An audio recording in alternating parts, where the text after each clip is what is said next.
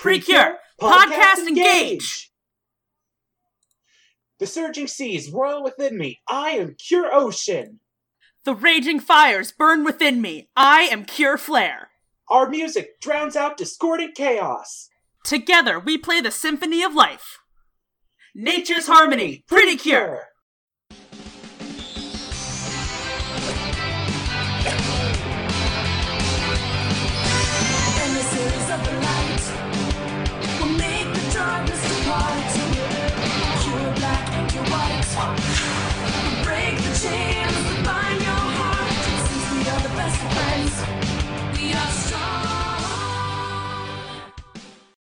Welcome to Pretty Cure Podcast Engage, a show where two best friends watch every episode of the popular magical girl series Pretty Cure.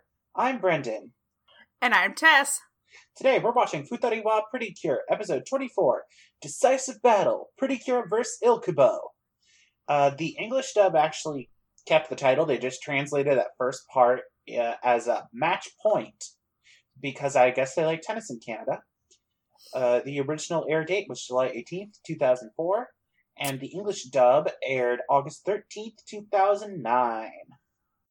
That gap, man. So we begin with a recap of last episode to, you know, remind us where the stakes are. Ilkubo has kidnapped the Prism Hopish and its guardian. He has five out of seven Prism Stones. And uh, the worst part is he is he's like uber powerful. He he's like he can shrug off a marble screw. And like that's the only real trick they got. So the girls have no clue what they're gonna do. This is making me wonder why uh, the Dark King didn't just send Ilkubo first. the law of mini boss effectiveness, you gotta throw a joke villain at him first, like what's his nuts with the kabuki makeup, Pisard. And then you can move on to more legitimate threats like Poisony. Oh, um, just a quick note. Uh, the episode title is a goddamn lie. Because we are halfway through the series. Well, I mean, it is their decisive battle against Ilkubo. If they can't beat him, they're shafted.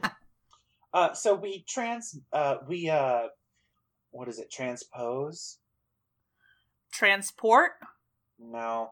Uh, we pair this like really solemn opening with the bright and cheery opening theme, and when we get back, the vice principal is telling the hold on. And when we get back from the opening, uh, we are still at camp like we have been for the last episode or two, and the vice principal tells everybody that the power's out, the phone lines have been cut, and uh, this is really scary. But as long as everybody just like eats dinner and goes straight to bed, they're gonna go home first thing tomorrow morning. Remain calm. Nobody panic. It's only the end of the world. Yeah, he starts freaking out like they're all going to perish of exposure on the mountaintop. I mean, you're not wrong. But they're in like this really nice facility. It's not like they're intense or anything. This training camp is intense. Also, uh this all has a vaguely horror movie esque feel to it, if only because they're at an isolated area with no means of contact to the outside world. Yeah. If we don't seem too enthused, uh, the truth is we recorded half of this episode and then my computer just restarted, so we're kind of rehashing. So sorry if we're not like on on until halfway through the episode. Full transparency. And then uh uh someone's uh someone's alarm goes off and it's just the Halloween theme and everyone freaks the fuck I'm just kidding. Wait, the vice principal says, I'm sure that your parents will see your young faces soon. Um, Sir? Sir, if you're trying not to make these girls panic, you're doing a terrible job. They're all like 12. Leave them alone. Uh, the actual principal just tells everybody that they're going to be fine and that they're leaving first thing in the morning. And then the adults leave. Oh, um, in English, the vice principal mentions that they're going to hike down the mountain instead of being picked up by the buses. Even though the buses still show up at the end of the episode anyway. Yeah. So once the principal and vice principal leave, Shiho tries to talk to Nagisa about how she's freaked out. Uh, but Nagisa is like completely vacant. Rina tells Shiho to leave Nagisa alone so she can bother Honoka. Honoka is also zonked out. They're both staring at about the same spot on the table. Yeah, they're both like in the middle distance, and then they stand up as a single unit, and then the episode title card shows up. So that night, uh, we kind of get some establishing shots that it's like the middle of the night. Everybody else is asleep. and English just can't have dramatic silence, so they're all so uh Natalie and Hannah are just talking through it. Yep, they're talking through it because they can't have any silence. Not at all. This is English, damn it. Something needs to happen. So either way, Nagisa tries to summon the Prism Hopish, but uh, they just can't get through because I guess wherever they took the Hopish, there's no cell reception. Mipple wants to go after Ilkubo right away, and Mipple tells her that's kind of a bad idea because if they don't have a plan, they're just really risking the two Prism Stones they've got left. And Mipple says that's not good enough, and if nobody's going to do it, she'll do it herself and she starts inchworming her little cell phone body along the windowsill. it's really cute and some nice comic relief in this trying time, especially because she falls off of the windowsill and transforms into her Mascot. animal Yeah. form, mascot form. That's it. So, uh, the girls are like really, everyone's at a loss. And as they are, you know, like in the existential dread of feeling utterly impotent to deal with the situation, some ominous clouds roll in and cover the full moon, which is not a terrible sign at all. Mm-mm. So um, outside, Jason climbs out of Crystal Lake, and the principal or the vice principal. Why is the vice principal more of a character than the actual principal? Why does he get a name and the principal doesn't? Um, I think it's kind of similar to why everyone remembers um Morooka Sensei from Persona 4 and not the horrible lady who replaces him after things happen. Washi something sensei? Titty, a big titty sensei? Because he has enough personality that you remember him more. Being a lackey is a personality. Being a principal kind of isn't. Uh, the vice principal says that it's like really cold and spooky, and then he just kind of collapses. And like, there's this shot of his flashlight falling to the floor and shattering because I guess flashlights in 2004. It's not made of plastic? yeah, I, you would think in 2004 to be plastic, but no. And uh, he just kind of falls. His glasses are fine, though.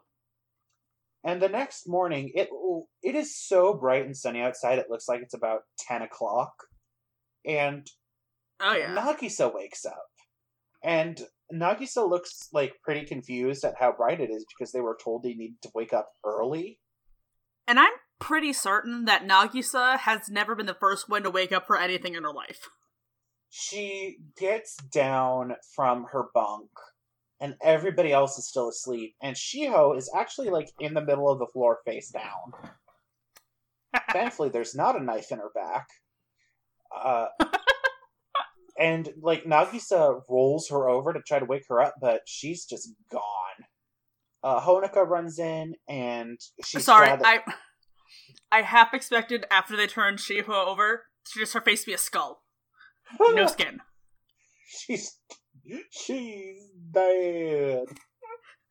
No, they're all just sleeping. Yeah, they're all like sleeping beauteously. And because they are each other's true loves, they can't wake up any of these people. So, and Honoka like runs into the room and says she's glad Nagisa's okay. But then when she goes out of the room, she acts like she's surprised that Akane is passed out out there.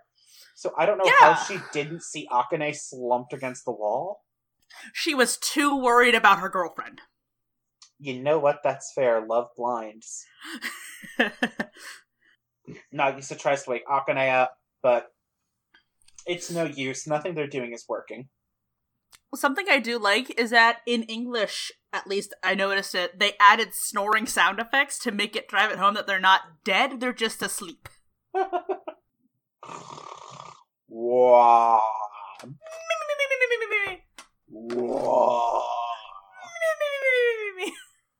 the girls go to find the like the teachers, and Nagisa goes to the vice principal and Honoka for the actual principal.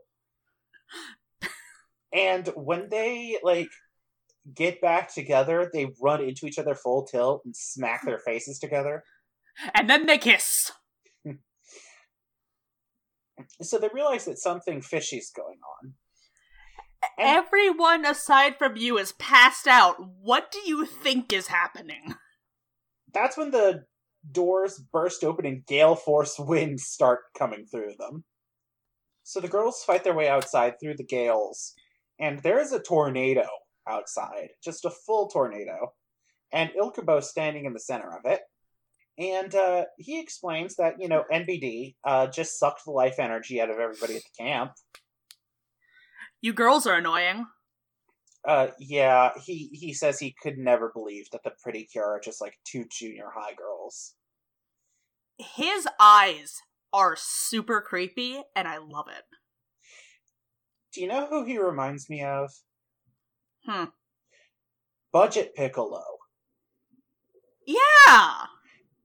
He's just he's just Piccolo in a onesie and a snuggie. With a friendship necklace. From Gohan, of course. So yeah, Ilkubo's got this like ball of life energy that is never going to come back, actually. And Ilkubo says that he can't give the energy back because it belongs to the Dark King now.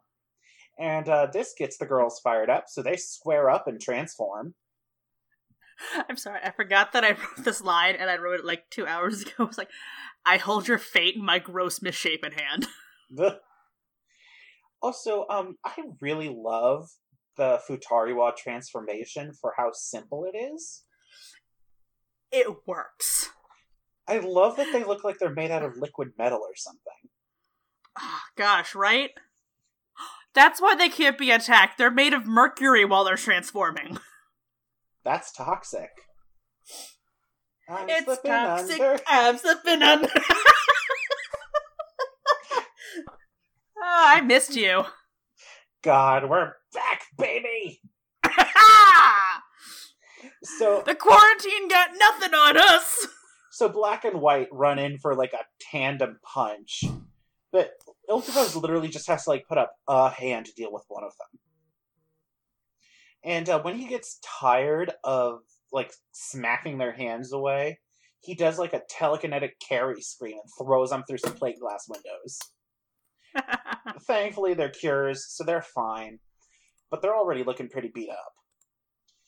And Ilkubo says that he is here to administer the will of the Dark King, and that in a short while, their whole reality will look like this, and conjures up this illusion question mark of like a totally wrecked Tokyo. At one point, he says, I hold your fate in my hand while holding the um, ball of life energy. Mm-hmm. His hand is super gross looking. Isn't that why you said It- I hold your destiny in my gross misshapen hand? It looks like he has a goiter on his hand. What the hell? He's from the Dark Zone. The Dark Zone goiter. like he's just kicking their asses. And And then we get a commercial break.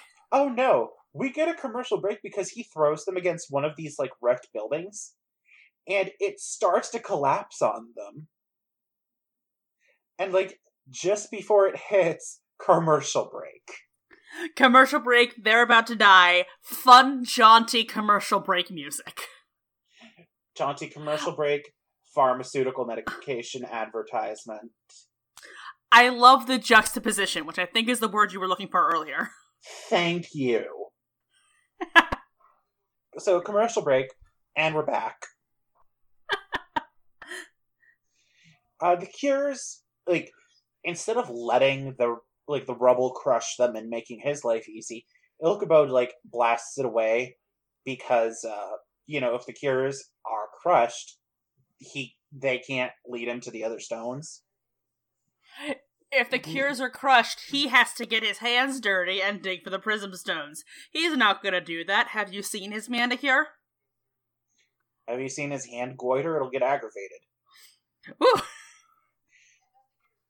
Uh, Black suggests that they try the marble screw, and it didn't work last time, but they don't have any other options. So we do the whole stock footage attack with like dramatic tension music underneath it. Not the usual music. Oh no. Uh uh That's how you know it does. It's not going to work. The instrumentation is different. So of course it fails, and uh, the girls decide that they're going to need a miracle to beat Ika- uh, Ilkubo, and if they do need a miracle, they're going to make it happen. I love that. That sentiment is the coolest thing out of this episode. I mean, this episode's really good, but make your own miracle. It's rad.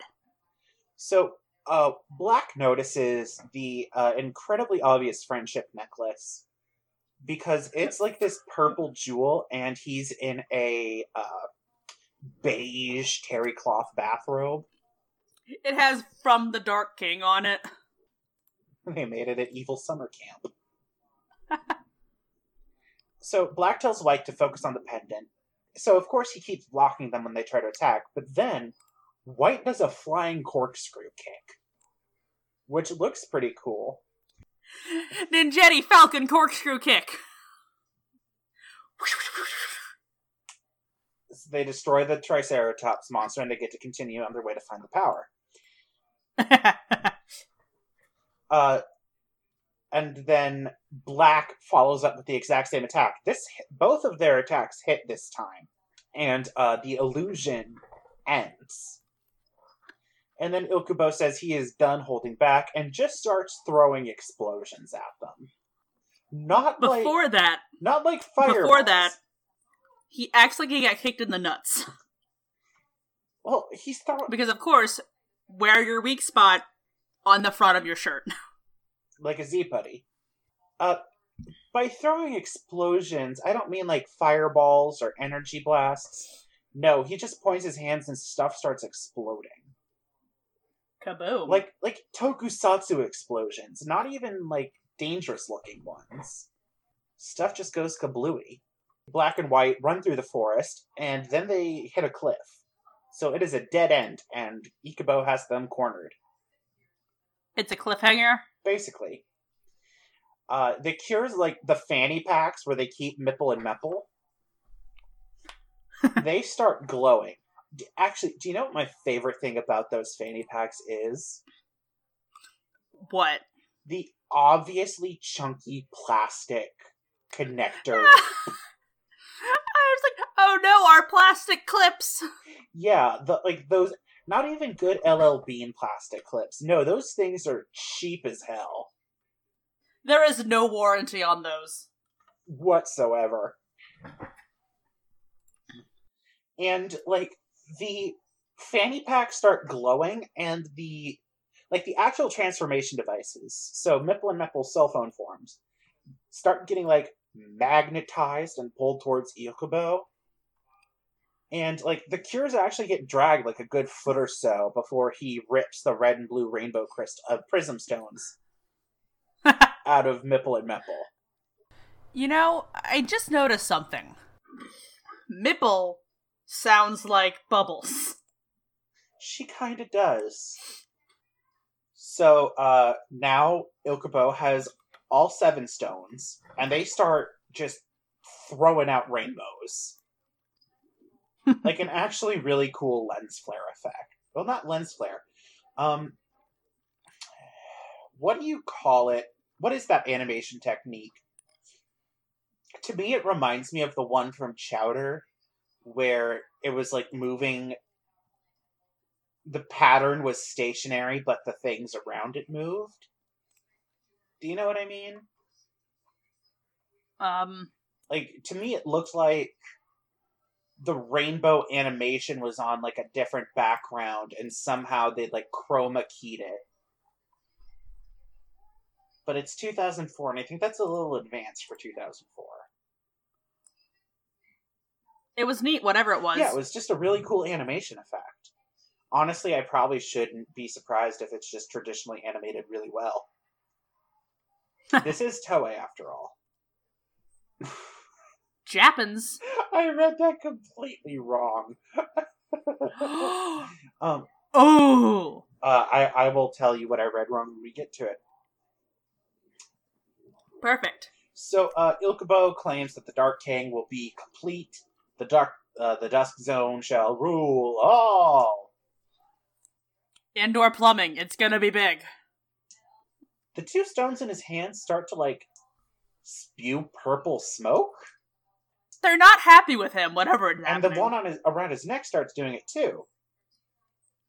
So, uh, nobody like he doesn't know what's going on, and the cure stone going on. Uh, Mipple tells them the stones are working as intended.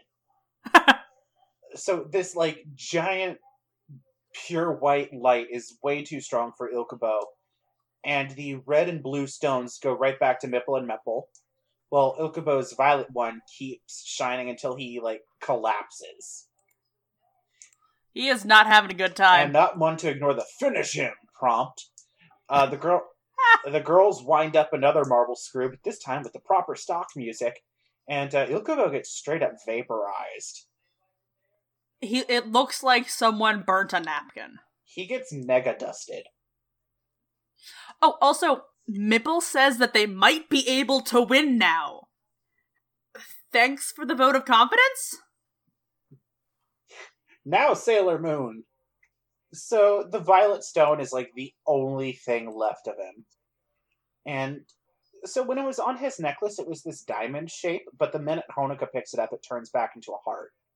Because I guess they didn't want a heart shaped necklace on his character design. I mean, all of the other, um, dark generals, I'm gonna call them, because I'm not sure what they're called, um, had the diamond shaped pendants. So I guess the evil energy. I guess diamonds are evil? Well, if Steven Universe has taught me anything, They are not a girl's best friend, the, the diamonds, unless they're shaped like a heart. the diamonds aren't necessarily evil, but they are pretty bad. Like they've done some pretty bad things. I just feel like I invited a whole bunch of Steven Universe discourse directed at this podcast. Also, what I misread and started laughing about earlier. So what I wrote was uh, the Violet Stone clouds the ground, and Honoka claims the loot. I read that as Honoka claims the foot. So, like, she just takes a souvenir from this dead guy. All that was left of Ilkubo was a pile of ash, the friendship necklace, and his left foot.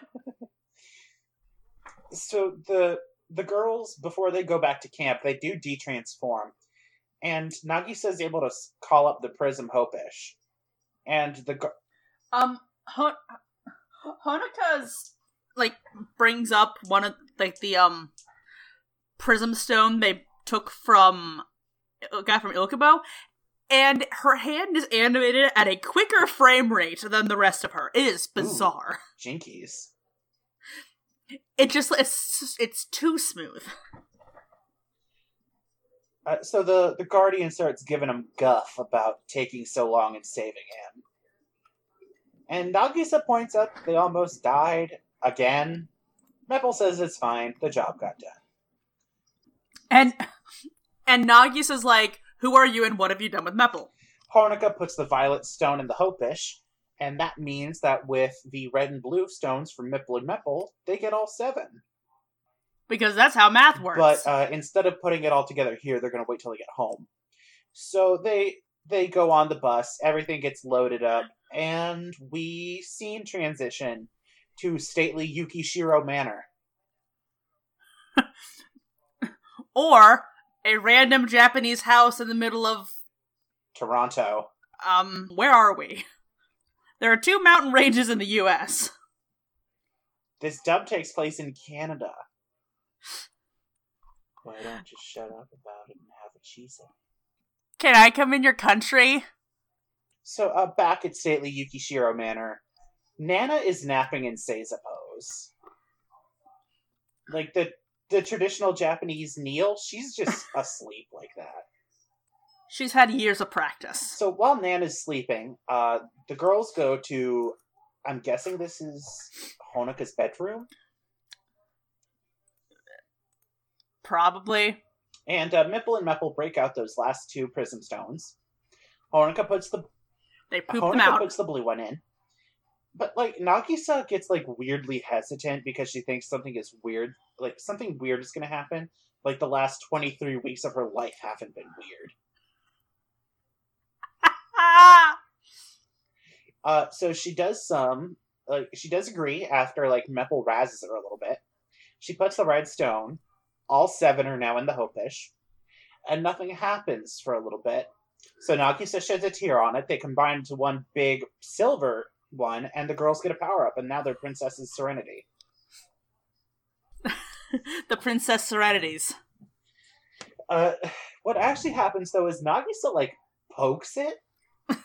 she hits the button that makes the lights go off.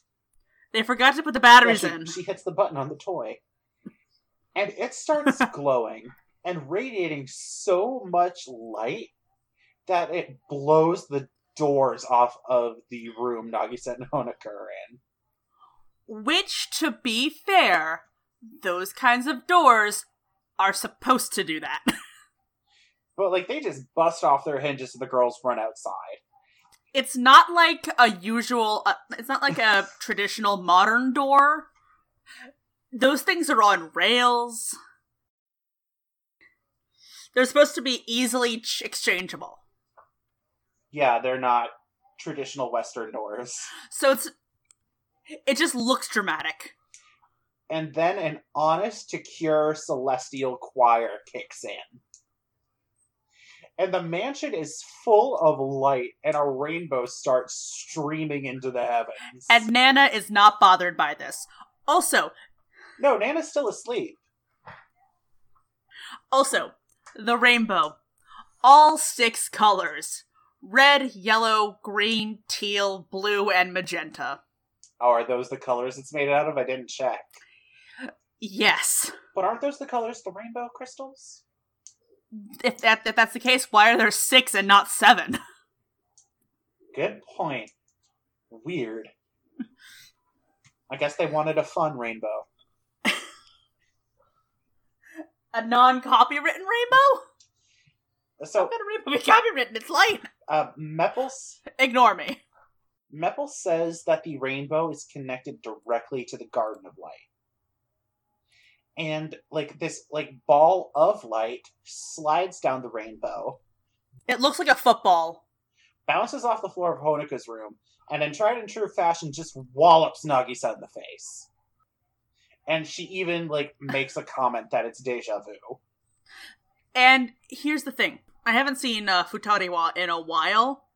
As soon as this little ball of light came running down the rainbow, I had the exact same feelings as as Nagisa. You just went, uh oh. Oh no. And then the ball of light cracks open and reveals a new fun toy for children. It has a mouse. Oh, I guess so it's a laptop. It's a T- I don't friggin' know. It's 2004. There's no netbooks. So, like, it looks like a Nintendo DS, but instead of a top screen, there's a new mascot character. It's Porun. Yep, the Cure Tendo DS has Poloon installed. Ugh. In um English, they call him Porun. No, no, not Porun. Porin. Uh, like I'm pouring some coffee. Poloon is here to escort the Cures to the Garden of Light. And Nagisa just starts, like, cracking smart about how all of the, like, people from the Garden of Light are just stuffed animals. At first it was Meppo, then Meepo, and now Popo. What the hell? And next is Lulu in next season, but we'll get to her. yeah. And uh, because I guess like they're ignoring the invitation, Poloon starts throwing a fit, which is super endearing. Yeah. And then Mepple says that once Poloon starts crying, He always gets what he wants. Super endearing. Yeah.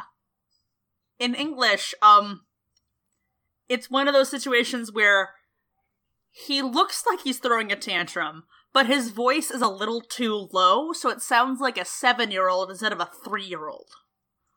The English one was actually kind of funny because, it's like, come on, you gotta come to the Garden of Light because if you don't come to the garden, the Queen's gonna be disappointed in me. Oh yeah, the queen summoned them. They have been summoned by the queen, their boss. They have a meeting with upper management. and the elder's gonna be there too. Oh my god, does this mean that Pollun is their manager? Oh no. Pollun is the manager who got there because of nepotism. So here's how it works. Nagisa He- and Honoka directly report to Mipple and Mepple, and Pollun is their boss. Pollun is good enough at his job that he gets to keep it. But Um, oh god. Honoka acquiesces to the whims of the tiny lion creature. Because it might be fun. And uh, Nagisa just kind of starts flipping out, and the episode ends with Nagisa screaming her catchphrase unto the heavens.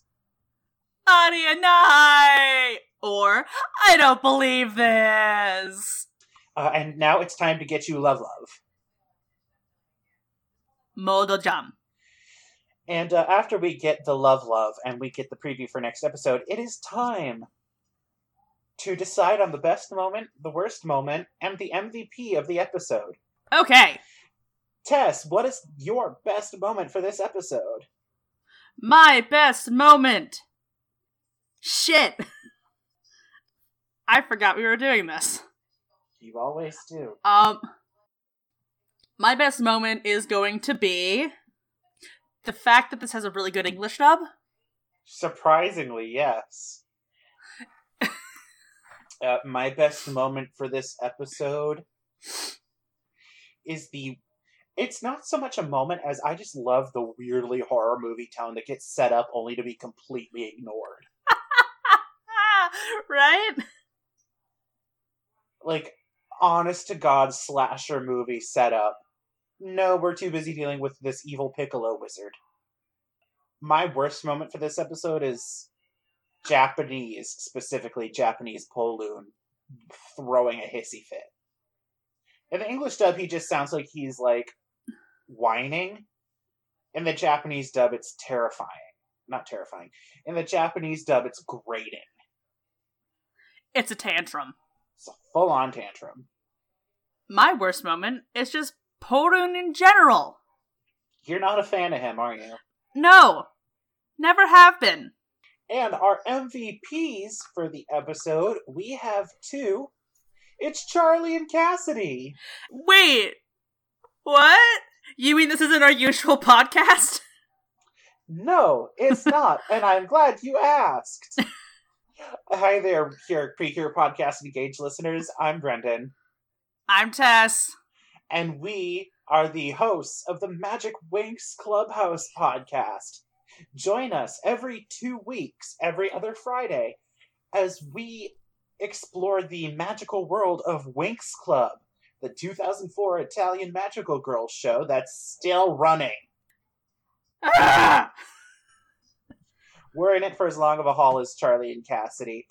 If you're a crossover listener by some small miracle, I do hope you enjoyed hearing Charlie and Cassidy cover episode 15 of Winx Club for you. yeah, it turns out they got a filler episode. We got something important. Oopsies. Ah, well, I'm sure something important's going to happen next time too, and when we get back, I do think we have a plot episode to cover. Woohoo! So if you'd like to find the podcast on Twitter, you can find us at Magic Winx Pod.